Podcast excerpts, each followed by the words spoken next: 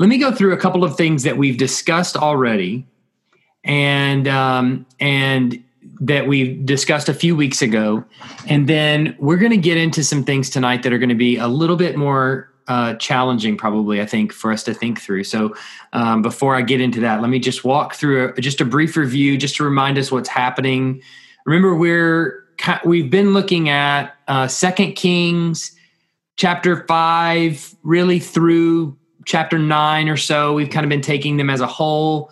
Uh, read through most of it um, the other a few weeks ago, and we saw there that Solomon is preparing to build his temple. That's that's the section of the Old Testament where Solomon prepares to build his temple. And one of the first things that he does is he kind of partners with Hiram, king of Tyre, and because uh, Hiram basically wants to get in good with Solomon uh, as he was good with David, and just you know congratulate him on his you know accession to the throne. And Solomon sees this as an opportunity to to build a, a partnership, a trade relation with uh, with Hiram. And so out of it, Solomon gets um, some cooperation from Hiram to help build the temple with some skilled laborers and some timber. And um, and Solomon also exchanges some of the some of the items that he has been given, like flour and things like that, with Hiram. So that it's a mutually mutually beneficial relationship where Hiram is going to basically give him some of his people and some of his materials to help him construct the temple. And so we sort of understood that Solomon is is has all the all the materials necessary to start building the temple and he does so in 966 BC which is the 480th year since the Exodus. And uh, it it's it's either 966 or maybe beginning in in 967 it, that's a little bit more unclear. Most people are settled on 966 though and that's fine with me. Um, but that would put the uh, leaving the um, the uh, Exodus at um, 1446, which is what we had said, or I had said all the way back at the very beginning when we were talking about the Exodus. That's where we really get that date of 1046, is that it was the 480th year uh, after the Exodus that they started building the temple. And so there you have it. Um, that's where we get that that dating. It's it's a little bit easier, which all the years really pretty line up pretty well. I think all things considered. Um, and so we have Solomon beginning to build this temple, and we, we even talked about last week. We went through a lot of the finer nuances of the temple and some of the some of the temple furniture, and I kind of gave a brief little tour of what the temple really looked like and things like that, and a graphic uh, presentation. And, and I'm going to put that graphic back up here in just a minute. But um, once the temple is underway, uh, Yahweh is going to repeat His promise to the nation of Israel to dwell with Israel and to never forsake it. But what we also see in Yahweh's promise is that there is a condition you know if if if israel becomes uh, and turns the temple into essentially what is a den of thieves and not a prayer for all nations as as jesus will put it in the new testament yahweh tells them that look i'm uh, that you know we're gonna we're gonna do this a different way. I'm gonna discipline you. I'm gonna punish you, and and it's it's really gonna feel like abandonment uh, of the house, and he really does. And and we're gonna see that happen in many years from now. It'll be it'll be uh, probably many of our years from now at the rate we're going. but uh, but uh, Yahweh does uh, eventually you know depart from the temple, and um,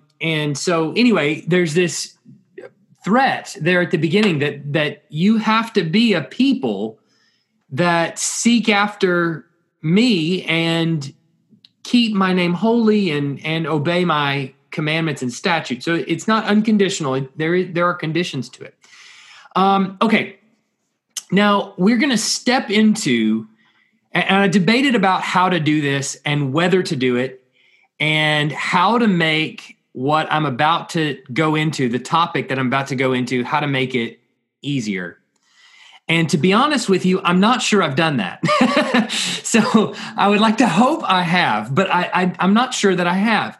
And so what I'm going to do is I'm going to give it the old college try, and I'm going to I'm going to put this out there, and uh, and it's okay if it's a little bit over your head if it's something that's a little bit more foreign to you and you're not quite used to understanding uh, you know the the temple and things like that. But i still think it's worth going into and helping to to kind of it, as best we can wrap our minds around what the temple is. How how many of you uh, and and you can just kind of I, I'm assuming that you're going to be nodding in agreement with me on this. How many of you, you know, over the years, when you've read through the Old Testament and you've seen these things like animal sacrifices, or when you've read descriptions of the tabernacle as having like, well, it needs to have flowers on this end, and it needs to have these kinds of flowers on built onto the lampstands, and the lampstands need to be on the south end, and and you know, it's got to have this kind of stuff, and it's got to have the curtains are got to be made out of this, and how many of you have read those sorts of things and just gone, why? Like it just doesn't really it doesn't really compute. It doesn't make a whole lot of sense to us at all. And we might be able to conceptualize the temple or even the tabernacle we might be able to wrap our minds around okay i get it. You have you know animal sacrifices and and there's some sin involved and you got to pay for your sin and things like that. And we, we can wrap our mind around some of those things. But then there's the finer points of the temple that just sort of blow our mind or we just go okay but i don't really understand why that's necessary. We saw this image last week or not last week but the last time we met a couple weeks ago.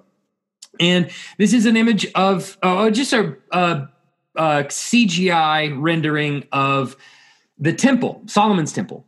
And we we kind of went through this and kind of walked through it. The real temple didn't have that open ceiling or anything like that. It wasn't a retractable roof or anything, but uh, but uh, which may have been cool, but uh, didn't have that retractable roof. But you know, you get the idea. There there was um, there there's the outside courtyard, there's the uh, holy place, and then there's the holy of holies beyond that. And then there's these some of these water pits outside uh, that are on this on the bottom part of the the screen here, and then there's the altar which is up there in the top, sort of the top right, where they would kill the animals and and and things of that nature, and then the priest would you know take all the stuff inside the temple. Um, and so we we look at that and we you know it okay it's good. We see it it to us it's a building and it kind of makes a little bit of sense i guess but there's a whole lot of things about it that just don't make sense at all like why things are set up the way they are. And i was thinking about this at, um, if you were to take one of the uh, jews from solomon's era uh, that that worshipped at the temple that went to the temple and you were to fast forward him to our day and age and he were to be a part of a conversation that you were having with somebody else and the person asked you and said they said um, hey i haven't seen your kids in a while. Uh, you know how how big are they? And you told them go on my instagram uh, feed and you can see a picture of them uh, just third third uh, photo from the top on my on my insta feed you the the person you were talking to would totally get what you're talking about. Now, they may not really know with social media and they may not interact with social media, but they understand the concepts that you're communicating.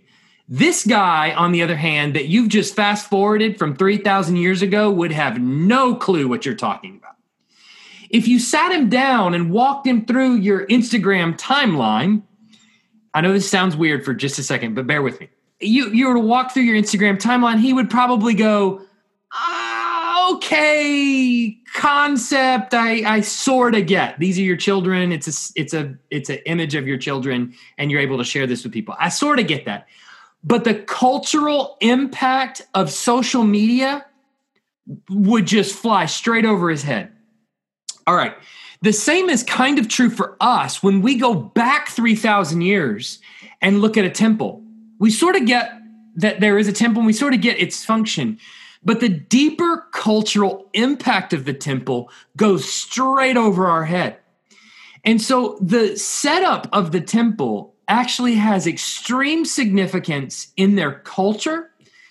And in fact, many Jews in Solomon's era would get deeply the significance of the setup of everything about the temple. And the interesting thing about the Bible is the way the way it's written in some respects sort of assumes you know this. Uh, will leave behind trails of breadcrumbs to help you understand it and we can kind of piece things together and we start to grasp its broader significance but um but it is it sort of assumes that you you you understand this imagery and what it's what it's trying to communicate. And so the the temple the way it's set up actually has follow me on this cosmological significance. That the things that are set up are have cosmological parallels. In other words, the temple is set up so that there are parallels with the rest of the created order in the way the temple is set up. Okay. Um, so now, obviously, we, we've got to talk about what that means. So, Israel's temple is composed of three main parts that symbolized major parts of the cosmos.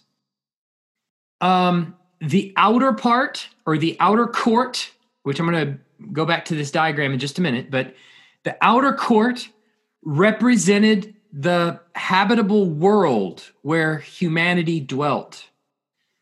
The holy place was you know emblematic or had parallels to the visible heavens and the lights in the skies the, the sun sun moon and and uh, some of the visible planets um, and then the holy of holies which is the third level of this temple complex symbolize the invisible dimension of the cosmos where god's own throne room is now, you might think, why would they do that?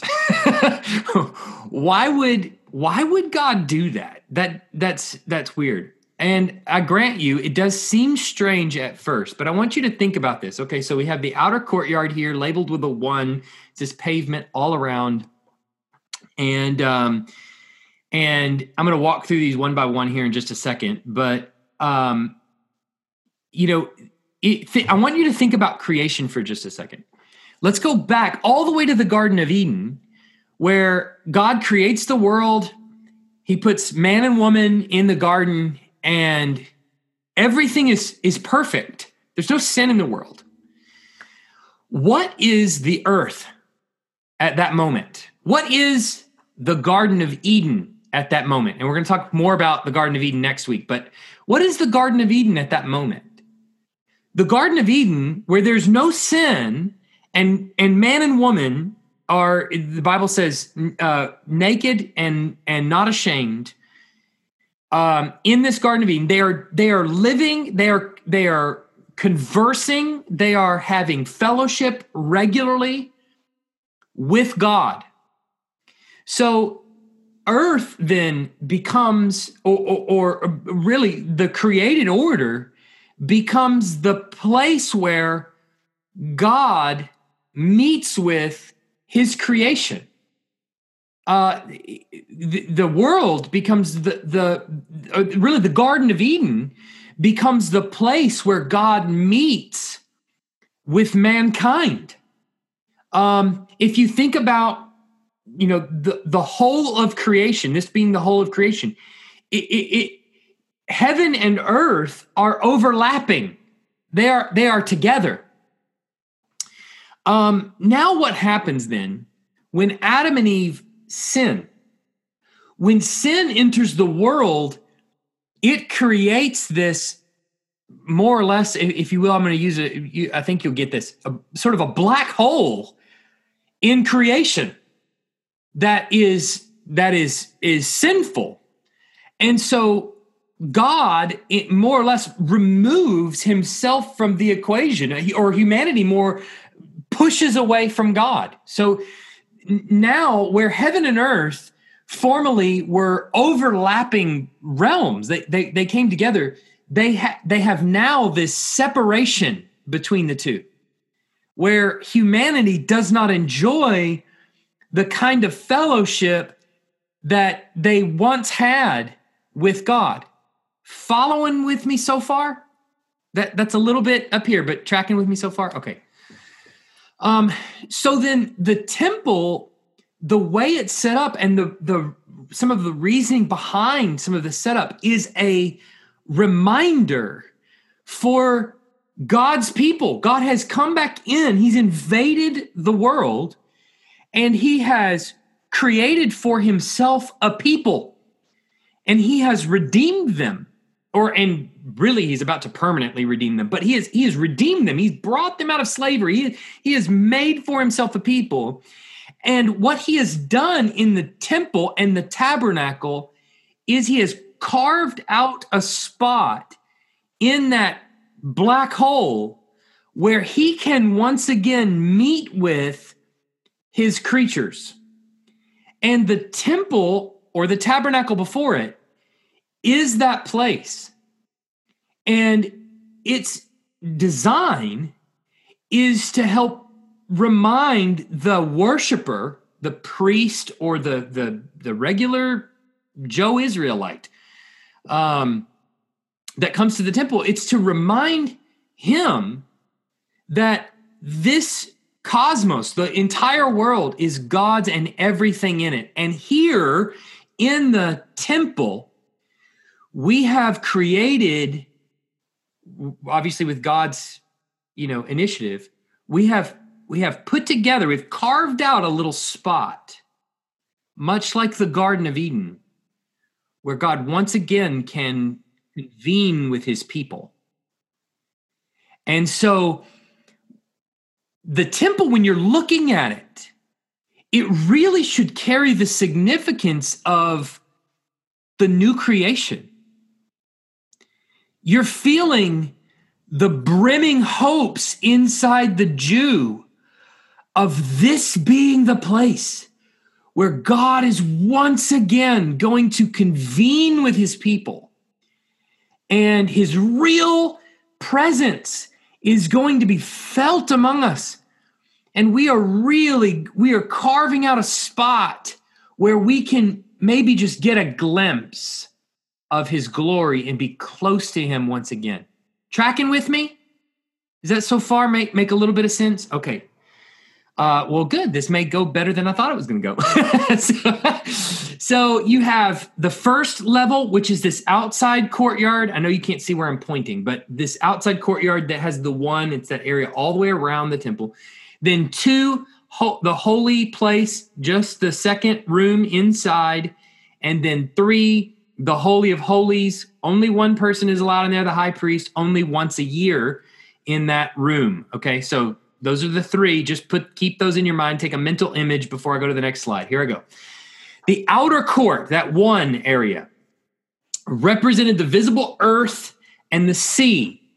Now, this we we understand this and it's actually communicated to us in the Bible. And uh, you know, first century or a Jew in in Solomon's day is going to you know pick up on the, these images.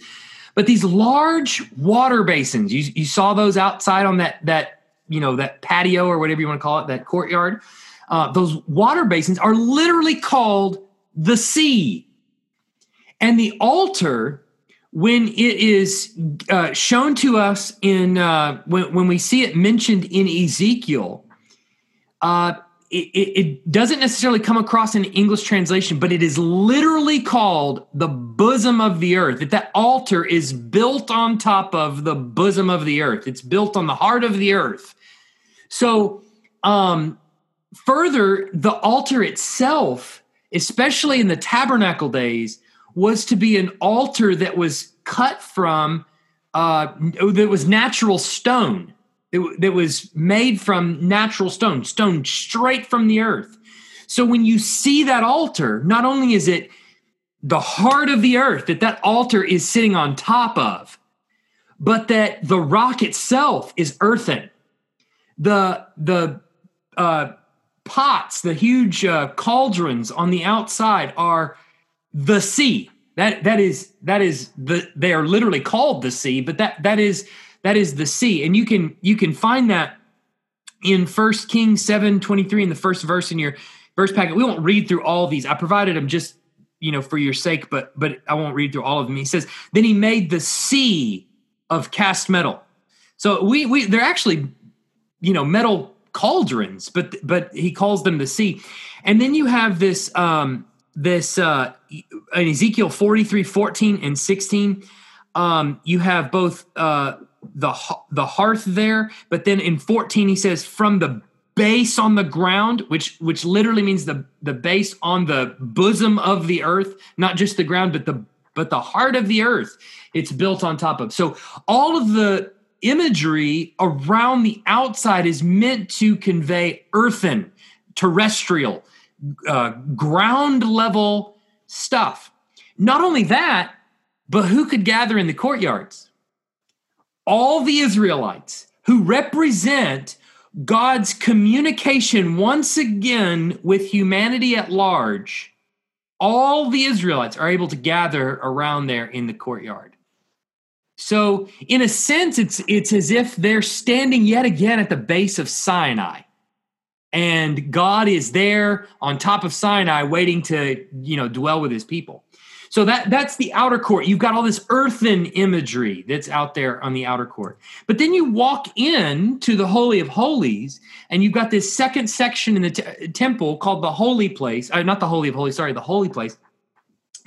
And the, you have lot you have symbolism of the visible sky so you you know you've got those lamps in there, and there's seven uh, lamps on the actual lampstand. So you know you got a lampstand, and then you have seven lamps on each lampstand.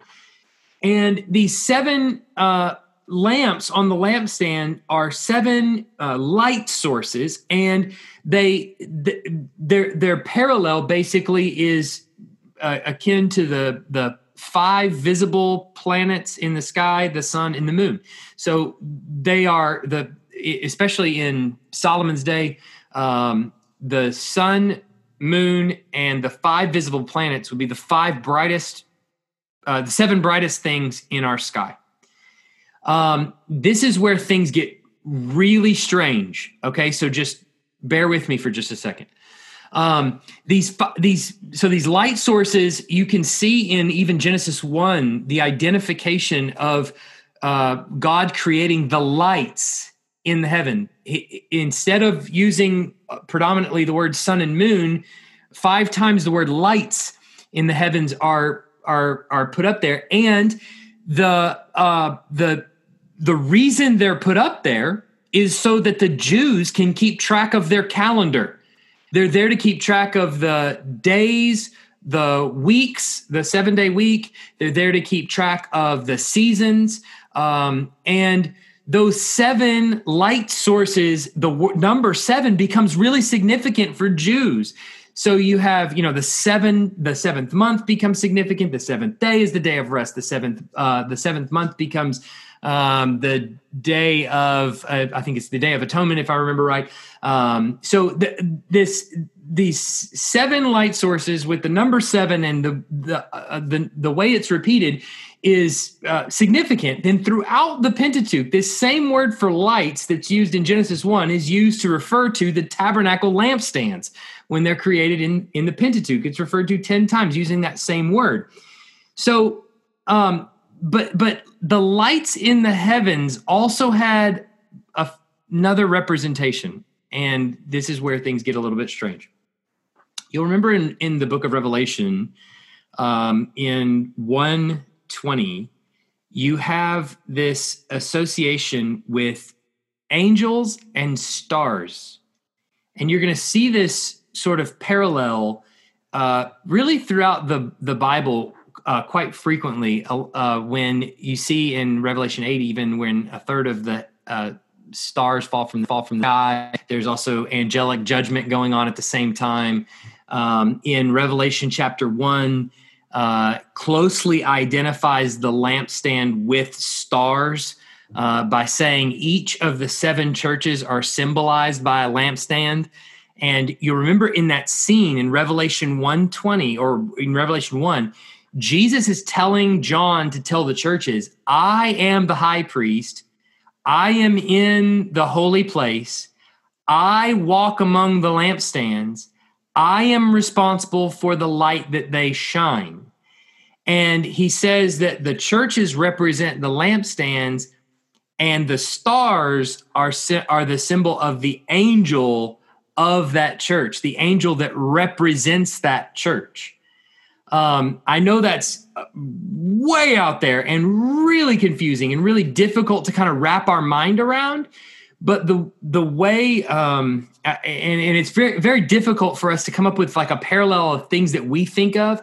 But essentially, it was very common for a Jew to consider uh, the nation of Israel to have angelic representation. We talked about this a couple of weeks ago in the sermon on Sunday and out of Matthew chapter 18. But then uh, also, you know, in Daniel, uh, you see a, a number of times where there's Michael the archangel is said to represent the nation of Israel and fight on their behalf.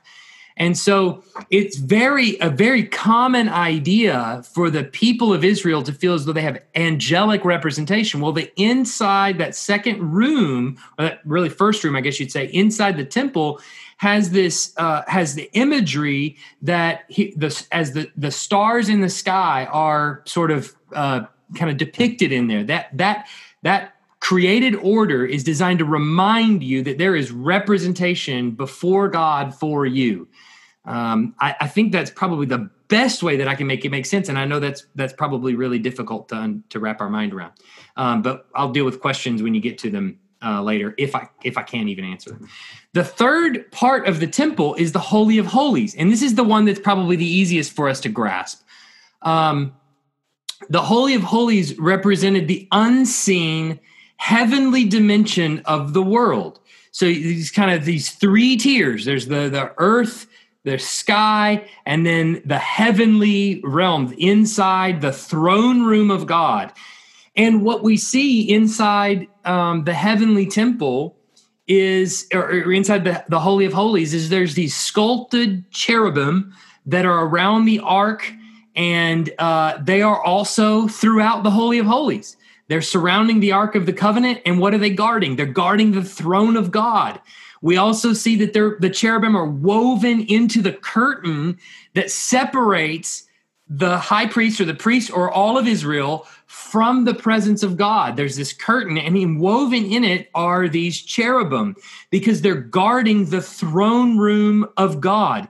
And so that's kind of the, the way it's seen. Now, the, the we understand about the Holy of Holies no human could enter the this sort of inner sanctum the throne room of god and look upon the luminous divine glory. No no one could do that except for the high priest and even the high priest could only enter once a year and he had to offer incense inside the holy of holies. And what did that do? That formed a cloud inside the Holy of Holies so thick that he couldn't see the full glory of God.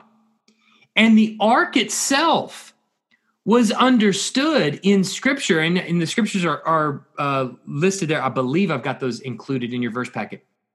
Um, the the the ark is understood as the footstool of God's heavenly throne. So you understand you can you can uh, hopefully kind of wrap your mind around this or maybe close your eyes and visualize it you have the israelite walking uh, through the created earth right? As he as he comes closer to god approaching his presence then inside the holy place he's now uh, above earth basically with the uh, heavenly beings the the a- angelic beings as it were that that have representation before god. And then then inside the inner sanctum where heaven and earth have actually met, heaven being the throne room of God, has actually just barely touched sinful humanity inside this Holy of Holies where God's feet have rested on top of the Ark of the Covenant. So it's like his footstool. And even his footstool we sinful humanity can't even really approach but it's it's it's it's this little carved out tiny little pinhole in this sinful black hole of creation where humanity, for just a brief moment, one time a year, could just briefly get close to the glory of God. Okay? You see how the temple, what kind of significance the temple has? And may, maybe you don't understand all pieces of that. I know I don't understand all the pieces of that. I'm a I'm a a guy who lives in the 21st century talking about something 3,000 years ago, having grown up in a Judeo Christian worldview that has nothing to do really with temples. I don't go to the temple. I don't, so I, even I have a hard time wrapping my mind around that. But, but just think for a second at, at how much weight that must really have to a Jew in in Solomon's era, even in the first century, how much significance the temple must have to them. That it is this carved out niche in a sinful created world where God once again reconvenes with his creation. Uh, you know that that's that's an incredible thing. So so this ark is part of God's heavenly throne room and, and the space directly above the ark is, is where his feet rest. And God can't be seen. He's not depicted by images. This is where the rest of the cultures around Israel actually have very similar descriptions of temples, of their temples. They have very similar understandings of their temples. Their temples also are patterned after the cosmos. But the difference is they make images of their God. Their gods are made after their image. But the big difference with Israel is Israel was made after God's image. So Israel's not allowed to put any depictions of the Lord there. This is where his feet rest. You're not allowed to, to, to do anything or tamper with that in any way. And that's a commandment, actually. And so the Holy of Holies was a, itself was a representation of God's unseen heavenly dwelling in his temple amidst ministering angels and spirits. All right, so there's this sort of threefold division of the created order, and it's calling back to the day when God met with his people. Adam and Eve experienced more of the fullness. I mean, we don't really know what that was like either, but more of the fullness of God's presence, where Israel is basically just able to get a little pinhole in a black hole of God's of God's presence uh, in in amongst in, in amidst their sin. Now, let's talk about why this is really important that we kind of begin to wrap our minds around this. So, God's realm man's realm. Once, Garden of Eden coexisted in harmony. The fall separates the two. And so God's realm, being perfect and, and, and, purely holy, is no longer really able to coexist within our realm. And, and we're told why. We would die. if that was the case. Sinful humanity would be purged. And so the, God's separation from humanity is kind of a mercy. It's not kind of a mercy, it is a mercy in some ways, uh, also a punishment. Um, so once together, now they're separate. So the first reunion between heaven and earth, the first time they come back, even slightly to meet each other, is in the tabernacle slash the temple. And so, what animal sacrifices do is they make provision, they make it possible for that little pinhole to, to open up. You get it? It's, it's like it just for just a brief moment, that little that that pinhole opens up and God dwells with his people uh, once again. And so we see this obviously most clearly in in the Holy of Holies, um, a place in the inner temple where God Himself in in in some way resided. Um, and the high priest is obviously takes a lot of care to come in there. So uh, that that I think is the, the clearest picture of that that that scene where the sacrifices are just are making provision where God can once again meet with his meet with his people. Um, now, temples and animal sacrifices, we know from the book of Hebrews, they'll never suffice. Why? Because at best, that is a, a stopgap, a temporary provision for that that tiny little pinhole of you know uh, of, of access between humanity and God. It's temporary, it's a temporary solution. But what was God's permanent solution? Well, John tells us that he became flesh and tabernacled among us. And John uses that word, uh, he says dwelt, where it's translated dwelt in the ESV, but it, it's quite literally tabernacled among us. He uses that word with intention because he's communicating John, John's book. If you've ever read the Gospel of John, my goodness, how much Judaism is in the book of John. Whoa. I mean, you you really have to have to be up on your Judaism to understand a lot of the things that John is saying, the sevens and all this stuff that he, that is going on, and the significance of the temple and the river of life, and all of these kinds of things. There's a lot of Jew, Jewish imagery going on in the book of John. He doesn't use the word tabernacle accidentally or just throw it out there. No, no, he's seeing Jesus as a very unique figure. Why? Because he's already told us in the beginning was the Word, the Word was with God, and the Word was God.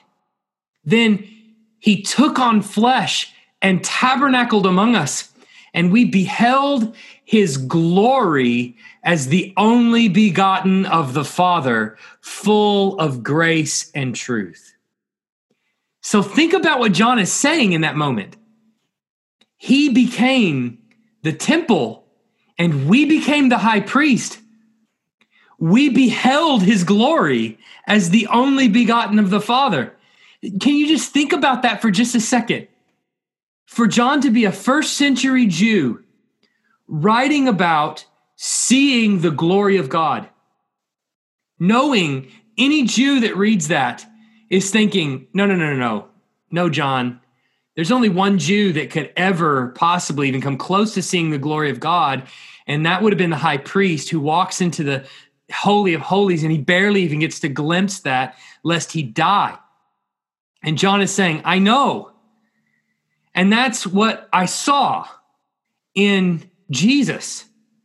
He was God and he took on flesh and tabernacled among us, and we beheld his glory as the only begotten of the Father, full of grace and truth.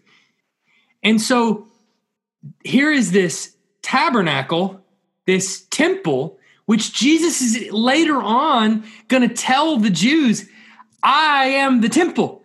Tear this temple down and I'll rebuild it in 3 days. And so he's to he's to later communicate that I'm the I'm the temple. And what happens then on the cross when God the aton- when Jesus the atoning sacrifice is killed and brought into the holy of holies where his blood is sprinkled on the the mercy seat to make atonement for humanity, what happens at that moment? The veil inside the temple tears from top to bottom, and all the cherubim that are guarding and separating the high priest or the priest from the inner sanctum is torn wide open. And now everyone can behold his glory and there's no more separation that needs to be done at all between God and man. So in Christ, that little pinhole is broken wide open. And now God's presence can dwell permanently with his people.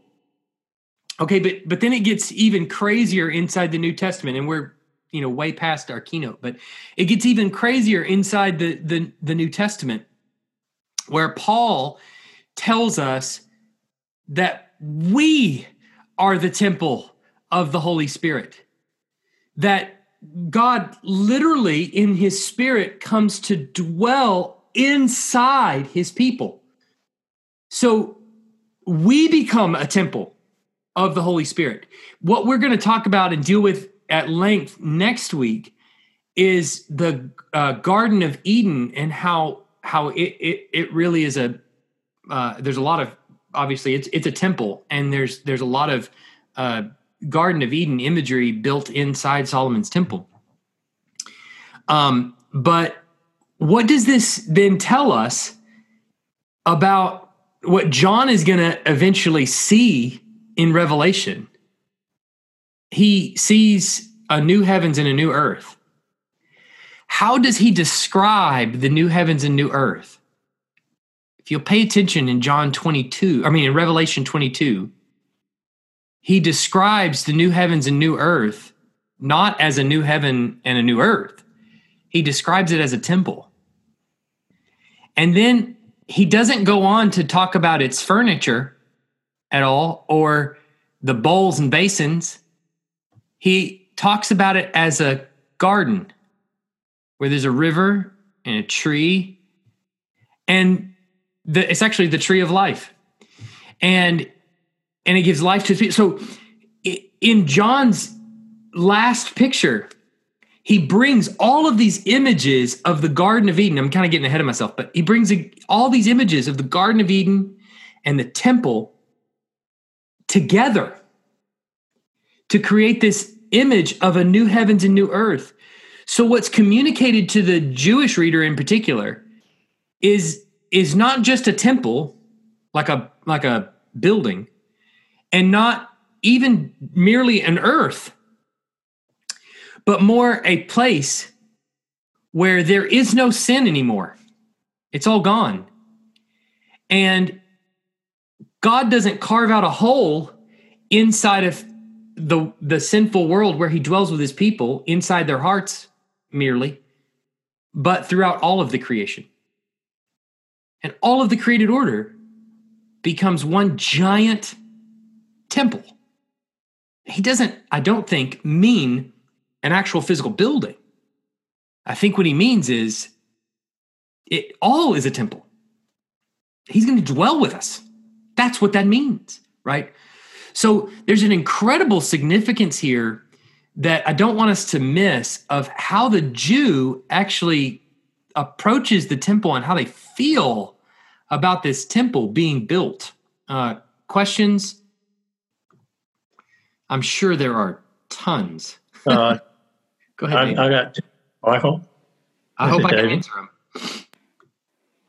Yeah, pretty easy. Uh, one, the previous paragraph, I missed the last part of that. Okay, that is easy. Uh, Holy of Holies, a place in the inner temple where God Himself, in some way, blank. Let's see here. Uh, let me see if I can. You were just too quick for me. Is it this last one? Which one was it? This Yeah. one? Uh, the next to the last one you had. Yeah, that's it. That's it. So I've got Oh, reside. Okay, I've got it. resided. Okay. My other question uh, early on, you were talking about this connection of the cosmos with the, the heavenly realm. And I was, you were working real hard to come up with a way to conceptualize that. Yeah. Can you help me? Would another analogy be like an interface or a portal? Is what the tabernacle is? Or Yeah. Yeah. A portal, he said. A um, you know, think sci-fi. or, or interface? Yeah. Um, yeah. Like like a, a a portal. I mean, yeah, I mean that that's Like Star Trek when they yeah, went like one yeah. yeah, like Star like Star Trek. yeah. Um, let that let that get out. Let that get. Michael was talking about how the Bible's really Star Trek, and uh, no, yeah. I mean, you know, I, always I always hesitate, you know, to go into some of the some of these these topics because it, um, you you find that a lot of the rest of the world has sort of ado- adopted uh, God's methods of communicating Himself in many ways, and so what you say then, how you talk about the temple and things like that, can come across like exactly like what David said, like Star Trek or you know something like that, you know. And uh, and and while that that is a helpful illustration, it's it it's a, a portal. It's a it's a uh, access point where where heaven and earth meet uh, and touch, where where they used to collide, they they merely peck on the cheek. You know, I, I guess is is a way of saying it. Time and space, Time and space. yeah, eternity and the cosmos. yeah, yeah, yeah. I, that's and man, when you're in the 21st century and we haven't seen a temple and we don't sacrifice like that, that is a it's a really tough thing to wrap your mind around how that works, you know, and and why. Where does the where does the very beginning of the idea of blood sacrifice, killing an animal, uh, I, I may be just blanked out right now, not remembering, but Yeah, most would most people would say it's it's in the Garden of Eden when God kills an animal to make clothing for his for the sinful. that's right. Okay. I've even got those notes in my Bible. I know. Okay. Yeah, I mean, obviously he does it there, and then in the very next chapter, we see Cain and Abel coming to bring sacrifices. Cain bringing a, a plant based, crop based Yeah. sacrifice or a offering, and and Cain uh, and sorry Abel bringing uh, an animal sacrifice. And so, that, but somewhere between chapter three and chapter four of Genesis, there is pretty common knowledge about sacrifice. And i and honestly i think this is part of it is that and and this is also because we always have this question. I, I have this question from time to time. How does cain and abel how do they know to give offerings to the lord? Yeah. how, where Yeah. did that come because we don't see any instruction you know really given to adam. We don't see any instruction given to cain and abel. And you know so next week we're going to talk about the garden of eden being a temple and and adam being a priest and um and having a priestly role. And i think there's there's some some implicit understanding if not explicitly made to adam that instruction we don't, don't have of him understanding what his role is in relation to god and how he meets with god. Um and i think you know that that's probably passed on in some respects So, Michael, uh, a quick question. Yep. Uh, so, when, at what point in history, and why did the Jews stop sacrificing in the temple? So uh, the temple is going to be destroyed in 587. Solomon's first temple. So we call that first temple Judaism. Solomon's first temple is destroyed. It's built in 966 and it's destroyed in 587 BC. And once it's destroyed, they lose the ability to sacrifice for some time. It's rebuilt again in 515 as a wimpy little temple. And they be i think they begin doing sacrifices somewhere around there and i, I can't remember the exact date um, and for a little while. It's beefed up into the second temple. Well that's technically second temple. It's be- beefed up into a better second temple by herod the great in the romans in the uh, first century bc so like what would that be i think it was like 36 or so it's beefed up and they are full on doing sacrifices and things like that. It's just second temple Judaism is destroyed again in 70 AD. So 40 years after Jesus, that temple is destroyed and they haven't had sacrifice since. So, why? I what, what's their rationale for not? Because they had sacrifices. I mean, they were, they were, didn't they have sacrifices before the temple was built? Yeah, oh yeah, yeah. I mean they had the tabernacle and they had Right. yeah, they had So- tabernacle. Mhm. So, so after it was destroyed, then that third time, why, why not? What, what is their what is their belief or rationale for not continuing sacrifices in some form or fashion? that is a, an actual an evangelistic point for Christians with Jews. Um, is how do you get rid of your sin? Because they have explicit commands to sacrifice for atonement for their sins. Nowadays, because they don't have a temple to go to, um, nowadays many Jews will merely uh, pray and ask for forgiveness. So they will still have the Day of Atonement and uh, Rosh Hashanah, which is the first day of the year, where they will uh, pray and ask God for forgiveness. Um, and that's it.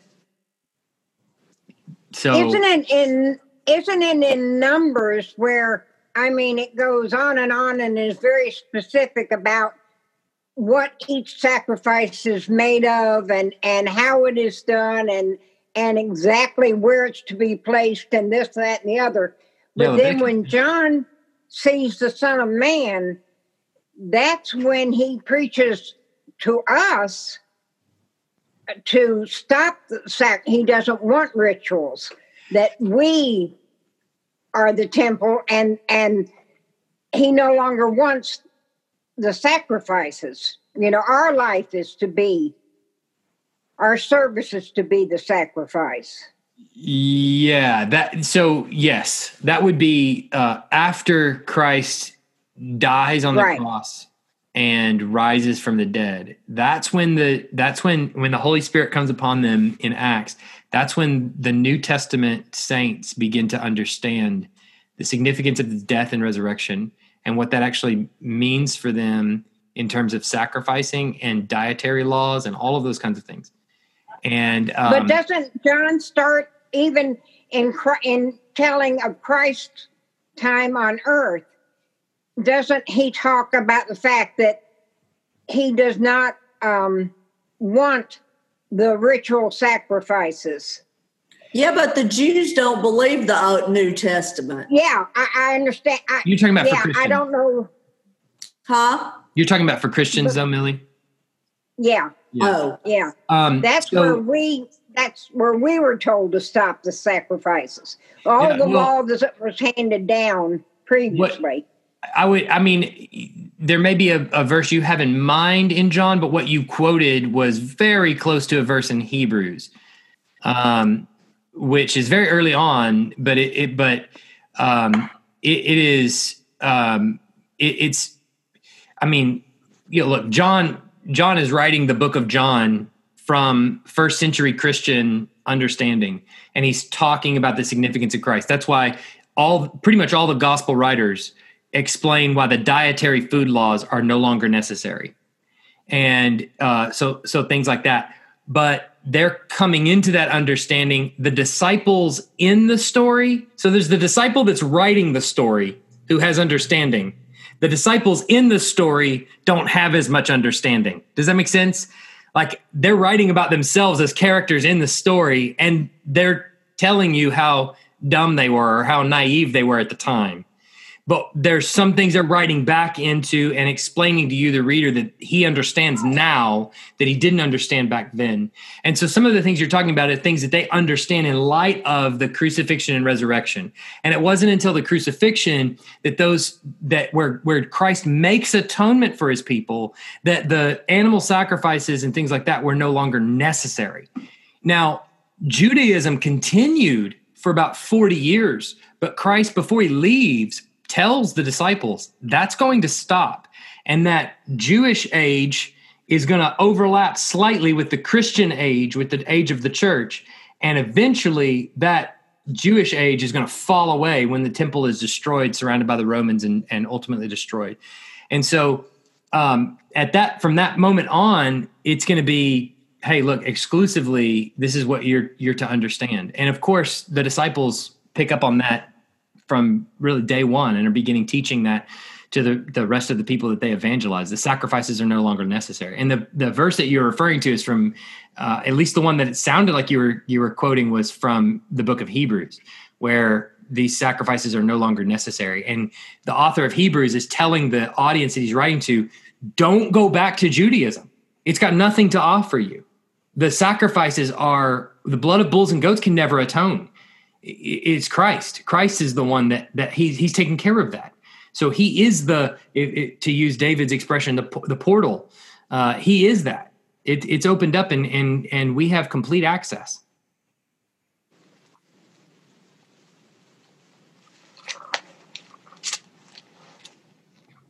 Good questions. Well, uh, hopefully that wasn't too bad. Uh, we'll take it one step further next week, where we'll we'll talk about the Garden of Eden and in relation to the temple, and then um, and then new heavens and new earth in relation to the temple, and then we'll probably move on from the temple into Solomon's destruction. Uh, so, um, anyway, so we have that to look forward to. Let's pray, and then we'll we'll leave.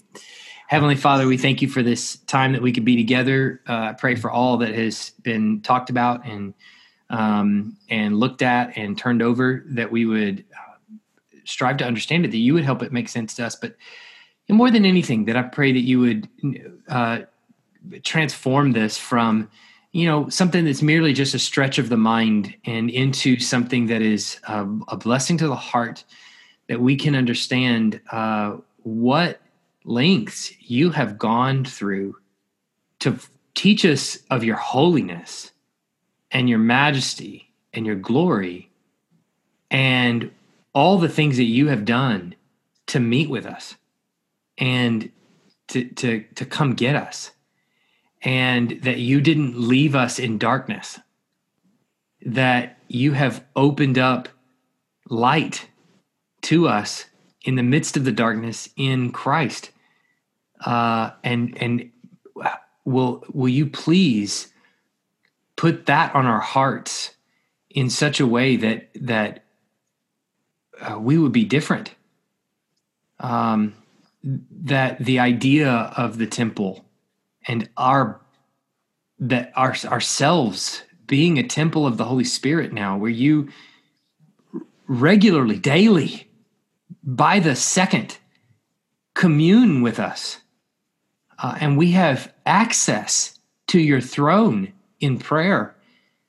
Um, so many things in here are just incredibly significant. And I pray that you would connect all the pieces for us, that our relationship with you would would would blossom that that we would be um, just have an intense fervor in our desire to commune with you but but but in in and of ourselves to be new creation the new created order in a, in a, in a, a garden of eden for other people um, to to just receive the gospel and and the blessings of christ we pray that all of those things you would you would connect for us and and help us to grow in we pray these things in jesus name amen all right, guys. We'll see y'all hopefully Sunday or through through the camera lens. Bye bye.